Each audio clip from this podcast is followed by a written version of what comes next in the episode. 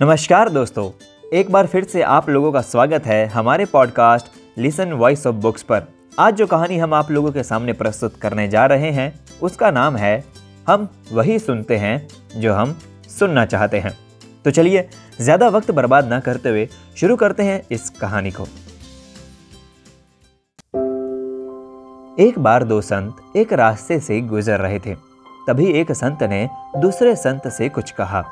दूसरे संत ने कहा, यहाँ मुझे कुछ सुनाई नहीं पड़ रहा है, यहाँ बहुत शोरगुल है, यहाँ ज्ञान की बात मत करो, एकांत में चलकर तुम अपनी बात कह देना। वो संत वहीं खड़ा हो गया। उसने अपनी जेब से 1 रुपए का सिक्का निकाला और रास्ते पर गिरा दिया। उस रुपए के गिरने की आवाज़ सुनकर भीड़ इकट्ठी हो गई। तभी पहले संत ने दूसरे संत से कहा, मैं कुछ समझा नहीं, ये तुमने क्या किया? उसने रुपया उठाया और जेब में रख कर चल पड़ा। फिर उसने कहा, ये रास्ते पर भरी भीड़ है, इतना शोरगुल है, लेकिन रुपए की ज़रा सी खनक की आवाज़ और इतने लोग एकत्रित हो गए।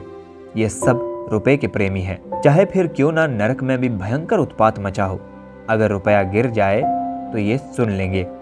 हम वही सुन लेते हैं जो हम सुनना चाहते हैं।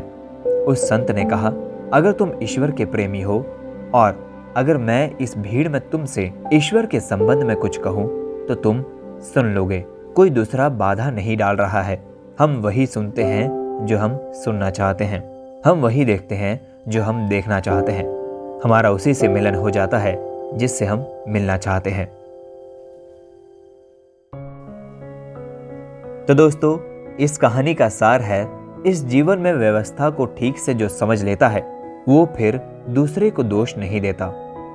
ध्यान रखना, कामना यानी कि डिजायर आपको कभी सत्य ट्रूथ को नहीं देखने देती।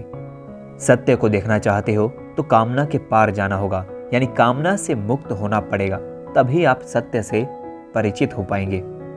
उदाहरण के तौर पर किसी सुंदर जंगल में अगर कोई लकड़हारा जाए तो कुछ और देखेगा, कोई सौंदर्य प्रेमी जाए तो कुछ और देखेगा, कोई चित्रकार जाए तो कुछ और देखेगा, और अगर कोई शिकारी आ जाए तो कुछ और देखेगा। चारों के लिए एक ही जगह है, लेकिन चारों के दर्शन अलग अलग होंगे। तो चलिए दोस्तों, अब वक्त हो चुका है आपसे इजाज़त लेने का। मैं उम्मीद करता हूँ कि आपको ये कहानी पसंद आई होगी और साथ ही आपने कुछ नया सीखा होगा। इसी तरह की कहानियाँ सुनने के लिए आप मेरे podcast listen voice of books को सुनना ना भूलें और साथ ही दोस्तों के साथ शेयर करना भी ना भूलें। इस कहानी को सुनने के लिए आप सभी का बहुत बहुत धन्यवाद।